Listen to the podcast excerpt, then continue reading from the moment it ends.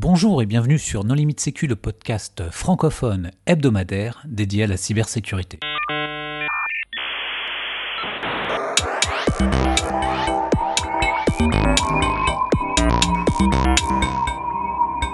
Alors aujourd'hui, un épisode sur un outil qui s'appelle Defir Orc avec Jean Gauthier. Bonjour Jean. Bonjour. Pour discuter avec lui, les contributeurs Non Limite Sécu sont Christophe Renard. Bonjour. Nicolas Ruff. Bonjour. Hervé Chauvel. Bonjour. Et moi-même, Johan Hulot. Alors Jean, en préambule, est-ce que tu voudrais bien te présenter? Donc, euh, je suis Jean Gauthier, donc je travaille depuis 8 ans à l'ANSI. Euh, je suis, euh, j'y suis un développeur d'outils de, de, collecte et euh, précédemment, j'étais coordinateur technique d'incidents de sécurité. Alors, euh, DEFIR Orc. Quand on parle de DEFIR, déjà on parle de quoi? Alors, il s'agit de Digital Forensics for Incident Response, euh, c'est-à-dire c'est la technologie de, de forensique euh, digitale, donc numérique, euh, qui ont été créées par à l'origine les policiers qui faisaient les, analyses de postes dans le cadre de différentes affaires criminelles qu'ils pouvaient traiter et euh, DEFIR applique ces techniques et ces technologies au domaine de la réponse à un incident de sécurité avec des, des objectifs et des, des, moyens qui sont un peu différents. Alors, dans ce contexte, euh, DEFIR Orc, il, il, sert à quoi? Alors, euh, DEFIR Orc, donc Orc, c'est euh, l'ORC, c'est euh, un outil de recherche de compromission. C'est un acronyme qui nous a paru pratique pour euh, pour avoir un, euh, un, nom un peu sympa. Euh, et c'est d'abord un outil de collecte et c'est principalement et seulement un outil de collecte. C'est-à-dire que son objectif est, de collecter des données le plus brutes possible, le plus fidèle possible à, la donnée originale. Euh, dans le respect maximum des, bonnes pratiques de, de, forensique, où on essaye d'altérer au minimum euh, la, machine analysée euh, lorsqu'on en fait l'analyse. Donc euh, c'est bien sûr impossible de ne pas l'altérer du tout parce qu'on exécute un binaire sur la machine, euh, mais on essaye d'être le plus léger possible dans notre impact sur la machine notamment en créant un minimum de fichiers, en ayant une, empreinte mémoire qui va essayer d'être contrôlée et qui va donner des fichiers de taille décente sur, sur le poste pour pouvoir un minimum impacter les, notamment euh, tout ce qui est carving de fichiers supprimés, etc., pour, pour ne pas trop supprimer de traces. Et un des objectifs aussi importants quand on a développé Orc, c'était la fiabilité de la collecte.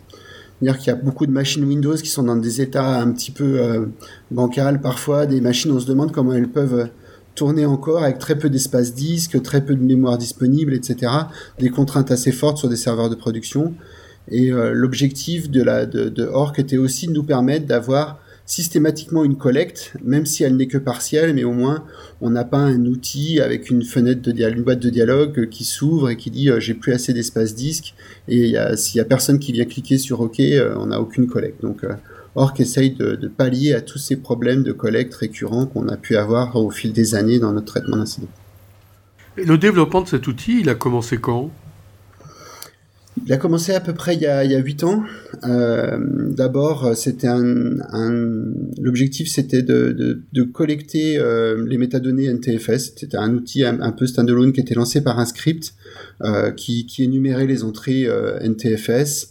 Ensuite, il a rapidement évolué euh, vers un outil de collecte de, de fichiers, euh, parce que dans notre traitement d'incident, on avait beaucoup des, fichiers, qui étaient verrouillés, euh, soit par des ACL contraignantes, soit par euh, euh, le malware qui, ouvrait le fichier en accès exclusif, etc. Et on voulait pouvoir accéder aux fichiers. Donc, on a essayé de développer des techniques qui nous permettaient de collecter les fichiers, même dans ces conditions-là. Et donc aussi, on a, aussi pu l'étendre à la collecte de, Hive de Registry, d'Event Log Machine, qui sont verrouillés par Windows cette fois euh, et qui euh, donc l'outil euh, Get10 dans Orc permet de faire cette collecte de fichiers euh, de façon euh, le plus euh, simple possible pour pour l'analyste. Mais euh, comment vous faites pour euh, collecter des fichiers verrouillés? Vous installez un driver, vous passez euh, sur Alors, un disque physique, vous utilisez ça Windows? toujours, Ça a été toujours un, un, objectif important de Orc de ne rester qu'en mode user. Euh, d'une part euh, pour ne pas avoir les problématiques de signature de, de driver, Euh, parce que quand on signe un driver, on doit le signer entre guillemets avec une identité. Donc euh, pour l'ANSI, quand on fait du traitement, d'une façon générale, quand on fait du traitement d'incident, euh, c'est très signant d'avoir un driver qu'on charge sur un sur une machine. Donc on n'utilise que des que des API user mode, on les utilise le mieux possible. Euh, et euh, typiquement, pour obtenir notre objectif de collecte de fichiers verrouillés, on va utiliser euh, les interfaces plus bas niveau. On a commencé par les, les hard disk volumes, les choses comme ça, pour ouvrir le disque directement à lecture. et après, on a évolué vers directement l'interface SCSI ou l'interface série pour, pour pouvoir collecter directement à partir de l'interface du disque. Mais j'imagine qu'il y a beaucoup de versions de Windows qui sont supportées, puisque le développement a commencé il y a 8 ans, puis que l'administration a des systèmes un peu anciens. Donc j'imagine qu'il y a tout un panel de techniques qui sont utilisées entre NT4 et Windows 10. Euh, parce que l'accès à Physical Drive a, disparu à un moment de Windows.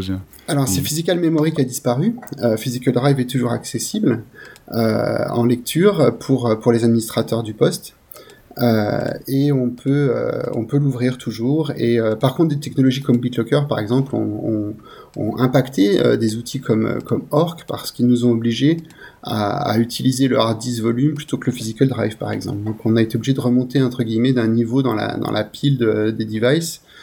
pour pouvoir faire nos, nos investigations. Et l'intérêt principal de cette technique, c'est que ça nous permet de nous affranchir complètement de NTFS.6 et donc on parse le, disque directement euh, en, mode RAW, euh, et donc on n'a pas du tout tout ce qui est verrouillage, tout ce qui est ACL, on n'a pas du tout ces problématiques-là, et on peut accéder directement aux données sur le disque.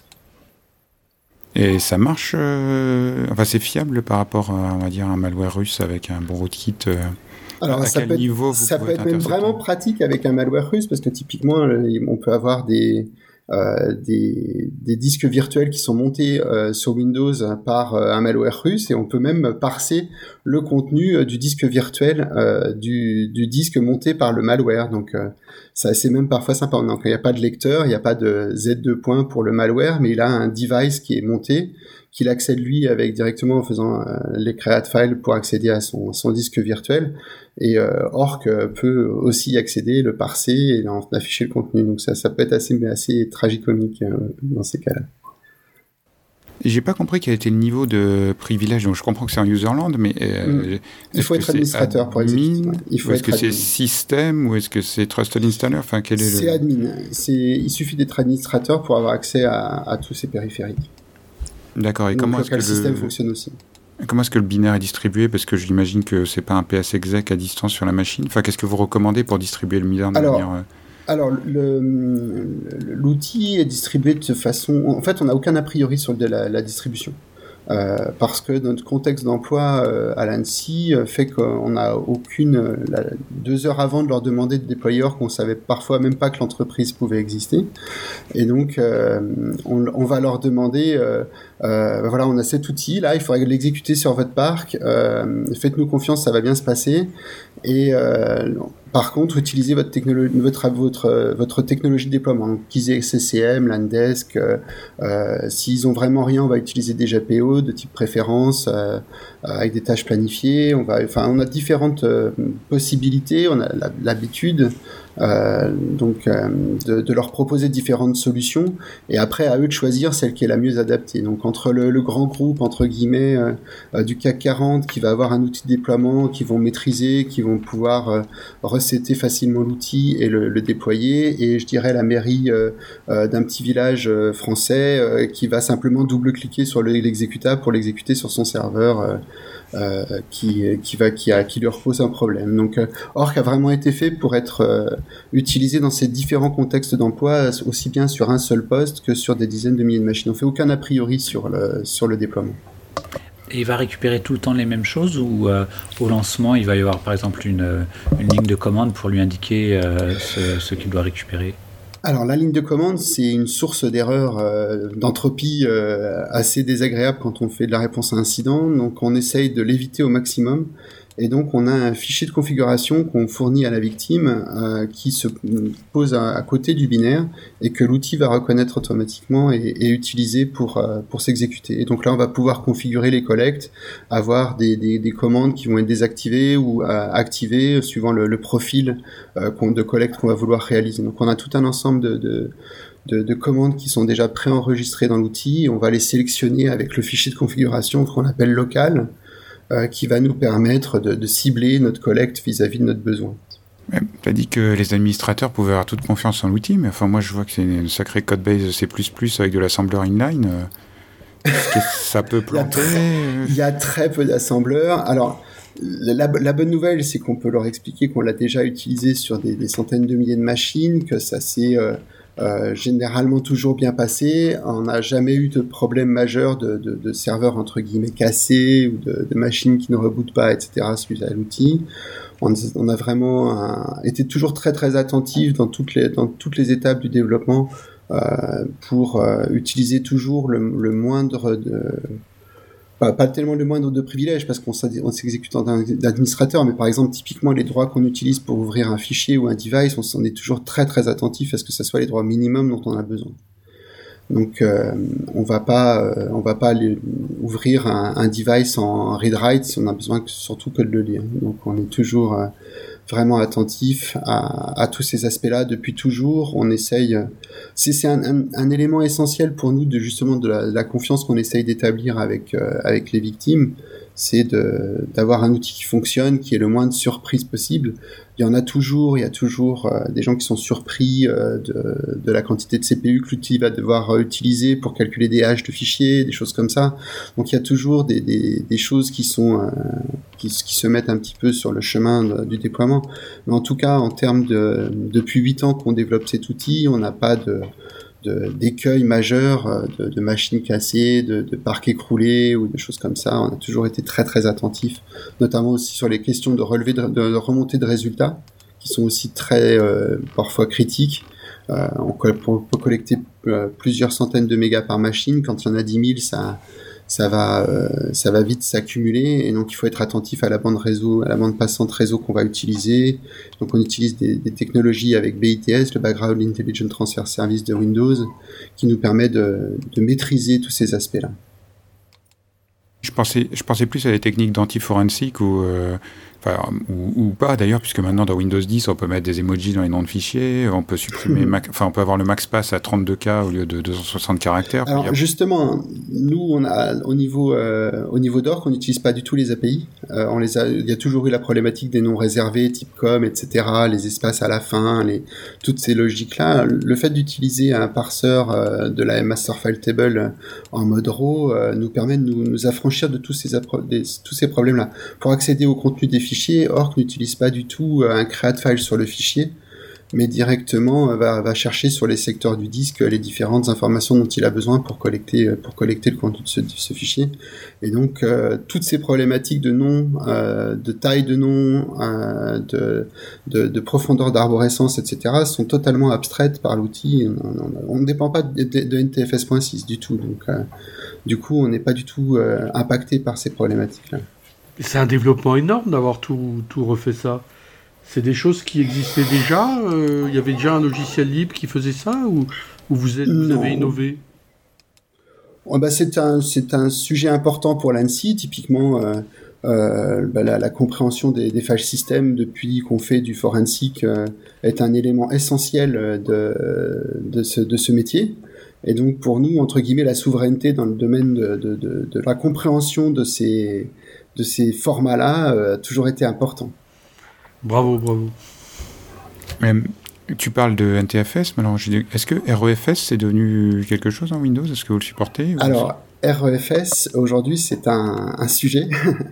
Euh, on, a, on, a, on a investigué la, la, question, on a une bonne compréhension du fonctionnement du file system. Euh, c'est quelque chose qu'on a, entre guillemets, en R&D, mais pour l'instant, le déploiement de REFS ne justifie pas qu'on ait lancé un développement majeur euh, pour Orc euh, euh, pour l'instant. Donc on a, on a monté en compétence, on est attentif aux, au, à la montée entre guillemets en charge de, enfin en puissance de ce file system sur Windows, euh, quel va être en être l'usage par par les clients de Microsoft. Mais euh, pour l'instant, il n'est pas intégré à Orc. Orc le reconnaît, c'est-à-dire qu'on est capable de détecter qu'il va y avoir des file system REFS qui vont être utilisés sur des machines. Donc on va comprendre ce qu'on ce qu'on ce qu'on ne collecte pas. Euh, par contre, aujourd'hui, Orc n'a pas de parseur REFS euh, euh, intégré. Et pour, pour EFS, je suppose que les clés sont gérées à plus haut niveau, donc quand vous accédez au disque, le fichier chiffré par EFS, il reste chiffré Ou il y a une astuce? Alors, il n'est pas forcément chiffré REFS. Non, non, je parlais de EFS, le, chiffrement per user avec des clés encryptées. Ah oui, tout à fait. Donc nous, dans ce cas-là, on collecte la donnée chiffrée. Et il y a un moyen de euh. collecter aussi, d'extraire la clé de la DPAPI et déchiffrer euh, après ou c'est alors, aujourd'hui, REFS, c'est pas c'est pas un sujet en fait pour nous euh, pour plusieurs raisons. D'une part, c'est peu utilisé par les, codes malveillants, et puis c'est quelque chose qui concerne les données de l'utilisateur la plupart du temps. On, on, pourrait imaginer un malware qui serait chiffré par EFS, euh, dans ce cas-là, on serait obligé nous de revenir sur la machine et de collecter effectivement les secrets ou de demander les clés de recovery de, euh, de EFS qui vont être euh, qui vont être gérées au niveau de l'entreprise. Et donc dans ce cas-là, on va pouvoir revenir. On aura collecté la donnée si elle nous intéresse. mais elle sera chiffrée, on devra la, déchiffrer offline avec les méthodes de backup et de recovery de, de, qui sont prévues dans Windows. Alors justement, en parlant de, collecter, quel type d'informations vous, euh, collectez? Alors, dans notre euh, métier, on a besoin principalement de métadonnées et pas de données. Euh, c'est quelque chose sur lequel on est toujours très attentif. on essaye de le, ce qu'on collecte de plus personnel entre guillemets, ça va être les noms de fichiers sur les les historiques de navigation qui sont aussi un sujet difficile, euh, on va pouvoir les collecter et proposer par exemple à nos victimes euh, de les chiffrer avec une clé qui va leur être propre à eux. Et donc ils vont pouvoir nous donner euh, au cas par cas des historiques de navigation de machines qui vont nous intéresser pour le, le, besoin de nos investigations, mais on va essayer d'éviter de collecter en masse des historiques de navigation d'utilisateurs. Maintenant, il y a en général, nos, bénéficiaires euh, ne sont pas trop regardants et nous font assez confiance et en général nous donnent les données en, euh, en toute confiance pour qu'on les traite. Mais si jamais la question se pose, euh, on, a, on a cette réponse qui fonctionne bien et qu'on a déjà utilisée. Ils peuvent aussi nous choisir de ne pas nous donner du tout les fichiers qui, des, ça peut être des fichiers qui sont collectés à part. En fait, euh, Orc permet de collecter toute une série d'archives euh, dans des étapes successives, et donc on peut très bien euh, dans, les configurations conserver tous ces fichiers-là qui sont sensibles, ou les, les hives de, de registry SAM, etc., euh, euh, vont être, euh, vont pouvoir être séquestrés au niveau de la victime, de la du bénéficiaire, et donc ne pas nous être transmis par défaut et on, nous être transmis au cas par cas, voilà, en dehors du, des problématiques de chiffrement. Et tu parles d'historique de navigation, ça c'est spécifique au mm. browser, donc sur un sur un mhm. Firefox, ça va être dans du SQLite, mais sur un Chrome, ça va être dans un IndexDB qui est un peu plus difficile à parser, quoi. Voilà. Mais en fait, on va les, on va les, les collecter euh, et euh, après, il y a il y a plein d'outils en, en back-office. On a un, gros travail ensuite euh, derrière avec Orc sur back-office pour, pour retravailler ensuite sur ces fichiers, sur ces fichiers d'historique de navigation. Ça a beaucoup changé aussi avec les versions de browser, etc. C'est quelque chose qui, nous a demandé pas mal d'efforts à suivre régulièrement parce que chaque version majeure de browser, euh, euh, les choses sont changées, changent de format, etc. Donc c'est un peu, euh, ça demande du travail à chaque fois. En fait, je pense que la question, c'est aussi euh, sur NTFS, est-ce que vous collectez des choses comme les alternate data stream, où il va y avoir par exemple la marque que ce fichier a été téléchargé depuis Internet, ou ce genre de choses? Voilà, typiquement, ça va être des choses qui vont, qui vont nous intéresser, qui vont être importantes pour nous. Et vous collectez euh, les ACL aussi sur les fichiers euh, enfin, Alors les ACL, quel type de métadonnées on peut récupérer? Alors on peut récupérer. Euh, alors l'outil est très configurable, donc après ça dépend de ce qu'on ce qu'on en fait. En termes de, de ce qu'on peut récupérer, on peut à peu près collecter n'importe quoi qui est lié à NTFS. Euh, c'est-à-dire que tout attribut peut être collecté avec, avec l'outil de collecte de fichiers de données spécifiques qui s'appelle get10. Euh, donc on peut collecter un attribut en particulier, un volume information, etc. Il y a aussi la capacité de, de, collecter les ADS qui sont un, peu une évidence, mais il y a aussi les attributs étendus, il y a euh, les euh, logs d'utility stream, etc. Des, attributs qui peuvent être présents sur, sur, un, sur un volume NTFS qu'on va pouvoir collecter et cibler euh, dans certains dossiers, dans certains, avec plusieurs une recherche multicritères qui nous permet vraiment de, de cibler l'attribut qui va nous intéresser et d'en exclure qui vont être euh, connus sans intérêt. Toutes les subtilités type euh, point de jonction, hard link, etc. sont supportées. Quoi. Alors, les, les hard links, oui, bien sûr, parce que c'est juste des dollars file name supplémentaires. Euh, les reparse point et les jonctions, pour nous, sont peu intéressants parce qu'elles ne rajoutent pas d'informations. On peut les collecter euh, en brut, ces attributs, euh, mais ils, n'ajoutent pas en termes de forensique euh, d'informations sur une data supplémentaire. C'est pas, ça va pas, c'est juste le, file system qui, les, qui réinterprète un chemin, mais ça n'apporte pas de données supplémentaires. Et donc, une fois que le, logiciel s'est exécuté, les, mhm. le, résultat, en fait, il est dans le répertoire courant ou, bien il est renvoyé alors, il y a, y, a, y a, toute une logique euh, de d'upload de, euh, des résultats. Donc, euh, les fichiers, alors déjà, Orc peut se télécharger euh, sur la machine avec BITS, donc un peu comme un update de Windows Update. en fait, on crée un job bits qui va télécharger l'outil localement sur le poste client ou le serveur. Donc, comme il, peut faire une vingtaine de mégas entièrement configuré, donc il est assez, assez lourd. Donc pour éviter des problèmes de dépendance au réseau et la fiabilité des réseaux, des populations nomades avec des laptops, etc. Donc on peut, euh, avec le système BITS, télécharger l'outil euh, localement sur la machine.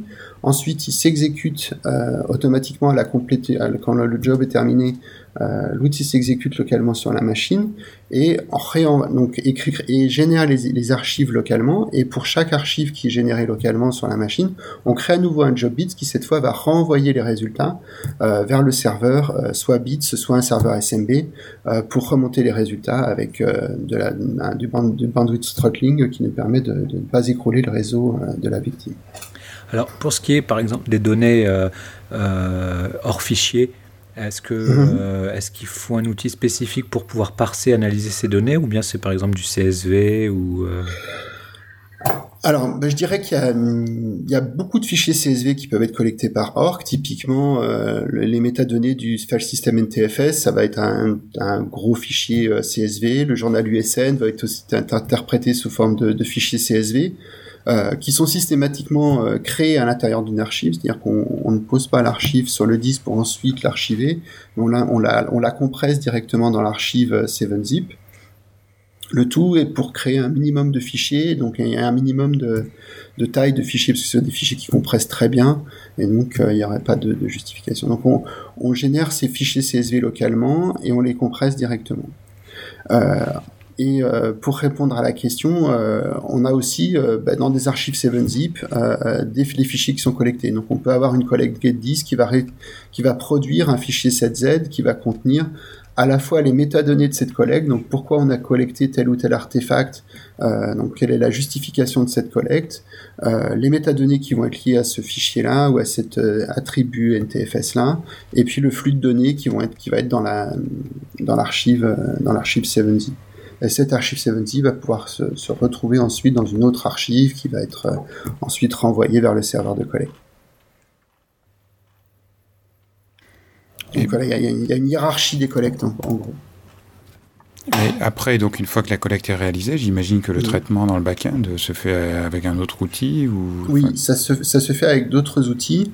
Euh, il y a plusieurs possibilités, donc euh, soit euh, des imports dans des systèmes de gestion de bases de données en masse, euh, des scripts, tout, est, tout dépend de l'échelle en fait. et c'est un, un, challenge qui, est, qui, qui, qui, on le reconnaît, est difficile. L'analyse des données qui sont générées par Orc, c'est quelque chose qui demande, qui demande des efforts et de, l'implication et on, est parfaitement conscient qu'on répond pas totalement à la question en publiant notre outil de collecte. Euh, Aujourd'hui, euh, c'est-à-dire qu'on répond partiellement à la question. Euh, on aide les gens qui veulent euh, se, se, lancer et on est impatient d'avoir le feedback de la communauté sur, sur notre méthodologie de collecte. mais en termes de traitement de données derrière, c'est un, c'est un, vrai sujet à part entière que Orc, tel qu'il est publié aujourd'hui, n'adresse pas du tout. On est parfaitement conscient. Euh, mais justement, il y, a, un paysage où il y a aujourd'hui pas mal d'outils de collecte qui existent, je sais pas, de tête, euh, MIG, euh, GRR ou des choses comme ça. Mhm. Il y a pas mal de gens aussi qui font des scripts, des, souvent c'est du Python compilé en Excel. Comment est-ce que ça, comment est-ce que Orc se positionne par rapport à ces outils et pourquoi un outil de plus? Alors, euh, quand Orc a été, on a commencé à développer Orc à l'ANSI, euh, tous ces outils-là, pour la plupart, n'existaient pas. Euh, on parle de 2010-2011. ouais, J'avais souvenir d'un vieil outil Microsoft, je crois que s'appelait Wolf ou je sais pas quoi, qui était donné à la police sur une clé USB. Il fallait brancher. Ça dit quelque chose? Je, n'en ai pas de copie, mais je crois que. Mhm. Les gens, les gens de Microsoft connaissent bien cet outil Les gens de Microsoft connaissent très bien Wolf et l'utilisent encore, oui. Et il y a, c'est un, un outil qui a, qui a vécu, euh, qui, qui, suit sa, sa, propre vie chez Microsoft et, euh, et Orc, effectivement, euh, peut s'inspirer des technologies qui sont utilisées par, euh, par Wolf. Euh, et mais c'est vraiment une, des deux outils bien différents aujourd'hui. Et donc par rapport aux autres, euh, GRR, euh, MIG Alors GRR, etc., MIG, tout ça, c'est des agents qui s'exécutent sur des machines, euh, qui la plupart du temps sont déployés dans le cas d'incident et persistent au-delà de la collecte, donc vont rester pendant toute la durée du traitement de l'incident et, et, réagir à des demandes de collecte d'un serveur, d'un serveur central. Euh, pour plein de raisons, c'était un contexte d'emploi qui était difficile pour nous parce que, euh, d'une part, euh, du, du, fait de la typologie des incidents traités par l'ANSI, il y a toujours une crainte euh, que les données disparaissent. Euh, c'est quelque chose qu'on a connu dans plusieurs incidents qu'on a traités, c'est-à-dire qu'en fait, à un moment donné, l'attaquant se rend compte qu'il est, sous investigation, qu'il y a des, collectes qui sont faites sur les machines et qu'il y a une posture différente de leurs victimes, et donc ils disparaissent totalement du parc. Orc a un de ses objectifs est de, de figer entre guillemets euh, un maximum d'éléments au moment de son déploiement pour que justement on n'ait pas euh, on n'ait pas à subir en fait un attaquant qui disparaît. C'est des choses qu'on a déjà connues et qu'on veut absolument éviter. Euh, et euh, typiquement des outils comme GRR par exemple vont euh, bah, collecter un artefact parce qu'on va lui demander et vont avoir une espèce d'approche incrémentale de l'investigation alors que Orc va vraiment plutôt avoir une objectif de, snapshot, de, photographie euh, de l'état d'une machine au moment de son déploiement et de le figer dans un état qui est hors de portée de l'attaquant. C'est-à-dire que si euh, le l'attaquant a créé un fichier euh, malware.exe sur un sur un poste et qu'à un moment donné euh, pendant l'investigation euh, on s'intéresse à malware.exe, on a figé un maximum de données de notre côté sur ce fichier, même si lui décide de l'effacer sur la machine compromise. Donc typiquement GRR, quand on revient 3 jours, 4 jours, 5 jours après, peut-être que les, informations sur le fichier qui a été supprimé ont disparu, ou l'attaquant a décidé de supprimer un fichier, et donc euh, Orc permet de, de, figer un certain nombre d'éléments hors de portée de l'attaquant, afin que euh, il ne, il ne, la, la qualité des collectes qu'on fait ne dépende pas de la réactivité des analyses. C'est-à-dire que si on met 5, 10, 15 jours à se rendre compte que malware.exe est d'intérêt sur ce poste, eh bien, euh, la, collecte est déjà faite. On ne dépend pas de, cette, de ce délai d'analyse pour s'intéresser à ce fichier-là et collecter les, les, métadonnées qui s'y a, a fait. Cet outil, euh, il va passer le RGS parce que je vois qu'il supporte MD5 et SHA-1 euh, comme méthode de lâchage.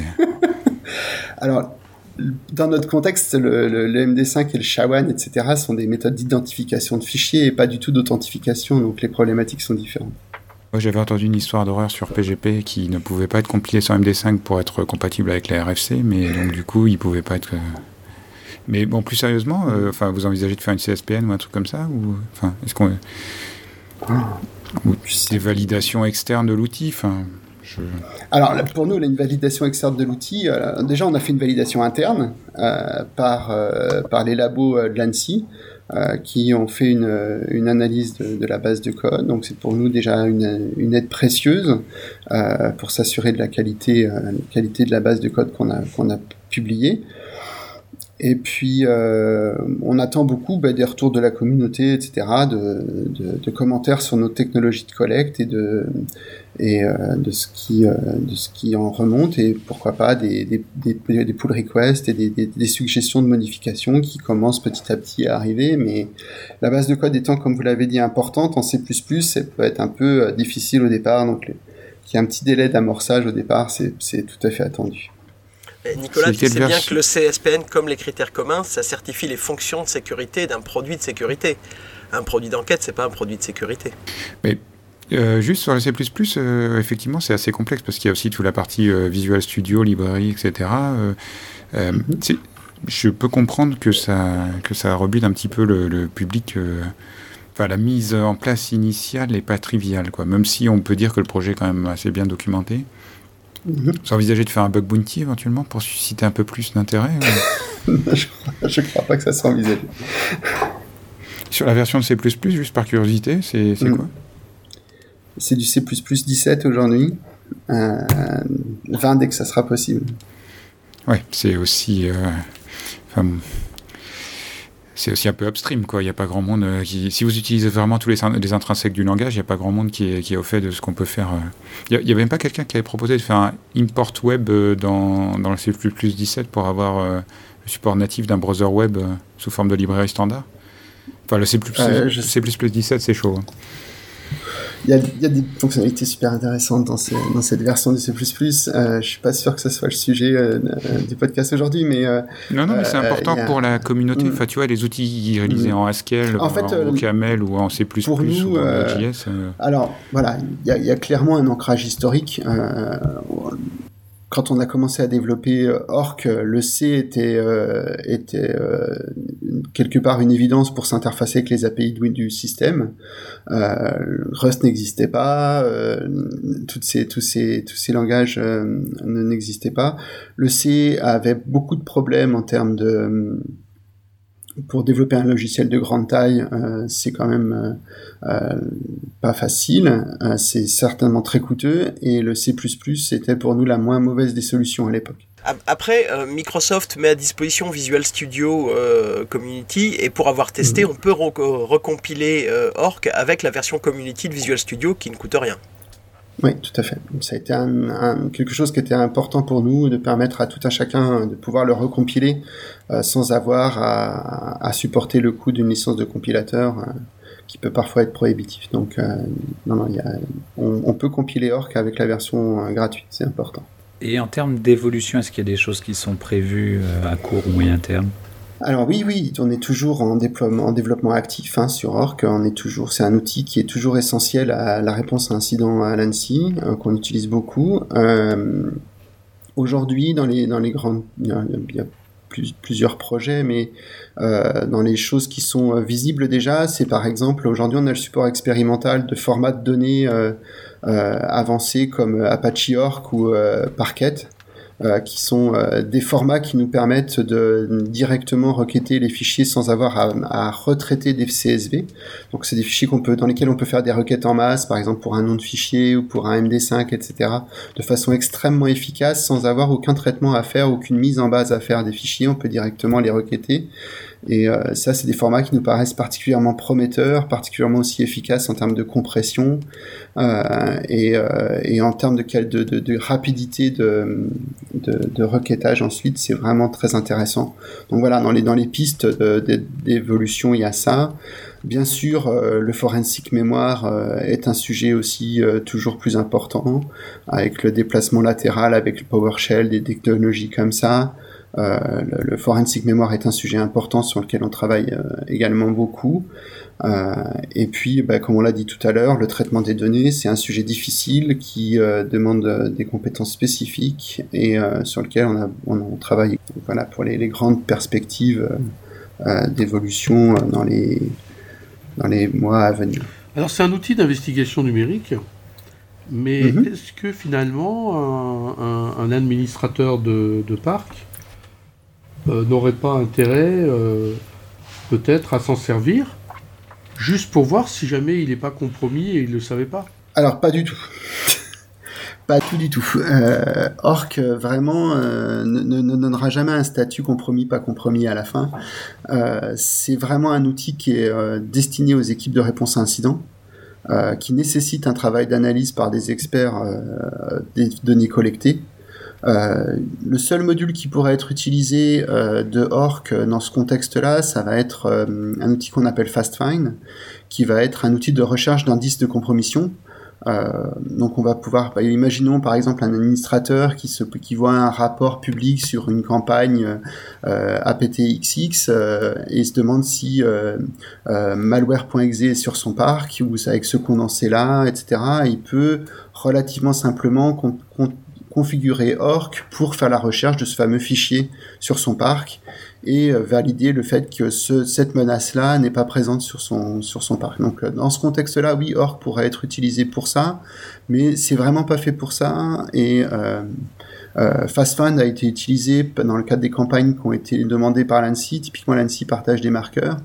Euh, nos bénéficiaires nous ont monté le fait qu'il était difficile de rechercher les marqueurs système euh, sans, outils spécialisés. Donc, on a pu, au cas par cas, fournir euh, des configurations de FastFind pour permettre la, recherche des artefacts spécifiques d'une campagne de, de recherche de, de compromission sur des menaces spécifiques mais le, Orc dans son ensemble, dans, sa configuration, est destiné à des équipes de réponse à incidents euh, qui vont ensuite analyser euh, les résultats. Ça ne va pas être du tout un, pouce euh, vers le haut ou un pouce vers le bas pour vous donner votre statut. Et les équipes de réponse à incidents, elles ont, depuis que ça a été publié, elles ont rapidement adopté l'outil. Vous avez des retours? Alors, bah, on a déjà plusieurs euh, demandes de rendez-vous, on a déjà plusieurs euh, bénéficiaires euh, importants qui nous ont demandé de nous rencontrer. J'en vois un demain. on a voilà plusieurs points de contact au niveau national et international, principalement européen, pour de l'intérêt sur l'outil et des, demandes d'échange. Tu, parlais de FastFind. J'ai cru comprendre mhm. que Orc c'était plutôt une boîte à outils. Euh, qu'est-ce que mhm. je vais trouver dedans? Parce que là, là tu as déjà parlé de deux scénarios. Le premier étant de faire une collecte un petit peu euh, générique, et puis l'autre étant de rechercher des marqueurs. Euh, mhm. Est-ce qu'il y a d'autres cas d'usage? Est-ce qu'il y a d'autres outils dedans? Il y, a, euh, y a un outil qui s'appelle NTFS Utile. Euh, quelqu'un qui voudrait comprendre un peu en détail comment fonctionne NTFS, comment sont architecturées les données qui sont stockées par le file system de, de Microsoft Windows, pourrait utiliser cet outil pour investiguer. Quelqu'un qui veut comprendre bah, de, de comment est constitué un attribut étendu, comment est constitué euh, euh, un attribut de file name, qu'est-ce qu'il y a dans les différents types de données stockées par NTFS. NTFS utile peut être un bon outil d'investigation, un peu comme peut l'être un FLS par exemple, euh, pour investiguer des images disques en détail avec avec un outil comme NTFS utile. On a aussi euh, qu'est-ce qui pourrait me venir à l'esprit euh, La registry, on peut, euh, on peut énumérer la base de registre, des clés de registre, etc. pour, pour d'autres objets que la pure réponse incident. Et dans le traitement de la RAM? Alors dans le traitement de la RAM, là il n'y a rien d'intégré à l'outil. On peut intégrer des outils de collecte type Dumpit ou WinPMM, etc. qui peuvent être configurés dans Orc pour être utilisés pour dumper la RAM, mais Orc lui-même ne fournit pas le service. Et tu parlais tout à l'heure de, de grosse consommation CPU. Euh, du mhm. coup, comment est-ce que euh, vous arrangez pour que quand je l'envoie sur euh, 10 000 machines, je ne me retrouve pas avec 10 000 utilisateurs qui peuvent plus travailler? Alors, il y a un premier aspect qui est, qui est en place depuis toujours, c'est d'utiliser une priorité basse pour, pour l'exécution de l'outil. Donc typiquement, on va on va utiliser euh, le système de priorité de Windows qui permet de, s'exécuter en tâche de fond avec une priorité basse. Ce qui est bien, c'est que nativement euh, les I/O euh, d'un thread en priorité basse sont aussi traités en priorité basse par le système. Donc on va pas avoir d'impact majeur sur les performances à la fois du disque mais aussi du CPU par rapport à la charge normale de la machine qui est en priorité normale. Donc typiquement, un utilisateur devant son poste va continuer à, pouvoir lire ses mails, à éditer ses documents euh, sans se rendre compte euh, de, l'impact d'Orc sur son poste, parce que quand il va sauvegarder un fichier, ses, demandes de sauvegarde sont prioritaires. Quand il va réaliser un calcul, il sera prioritaire par rapport à ce que fait Orc. Euh, on a aussi introduit plus récemment, pour par rapport à des outils de supervision qui sont utilisés par pas mal de nos bénéficiaires, où il y a des alertes si jamais le CPU d'une machine monte au-delà de, de, 80%, par exemple. Donc, on peut euh, mettre un, un, un, CPU rate maximum qui est utilisé par, euh, par Orc. Donc, on peut, par exemple, limiter Orc à 20% du CPU disponible sur la machine, par exemple. Donc ça, ça fait des choses, ça fait partie des, des éléments qui nous permettent d'ajuster euh, la consommation de ressources euh, par Orc sur la machine. Et on a beaucoup, on a souvent la crainte, on a souvent les retours, ah là là, mais ça prend beaucoup de CPU, etc. Mais en fait, en termes d'expérience utilisateur de, de, la personne qui est devant son poste, il ne remarque pas la différence la plupart du temps. On n'a pas de, on a des craintes d'administrateur, mais on n'a pas de remontée comme quoi les, les performances sont effectivement impactées c'est une, grosse différence entre euh, quelqu'un qui ouvre un task manager et qui voit 100% du CPU consommé, mais en fait, dans son usage de la machine, la, consomme, la, performance de la machine reste la même, même si Orc s'exécute euh, et consomme tout le CPU disponible. Est-ce qu'on passe aux questions troll? Alors, qui a dessiné le logo?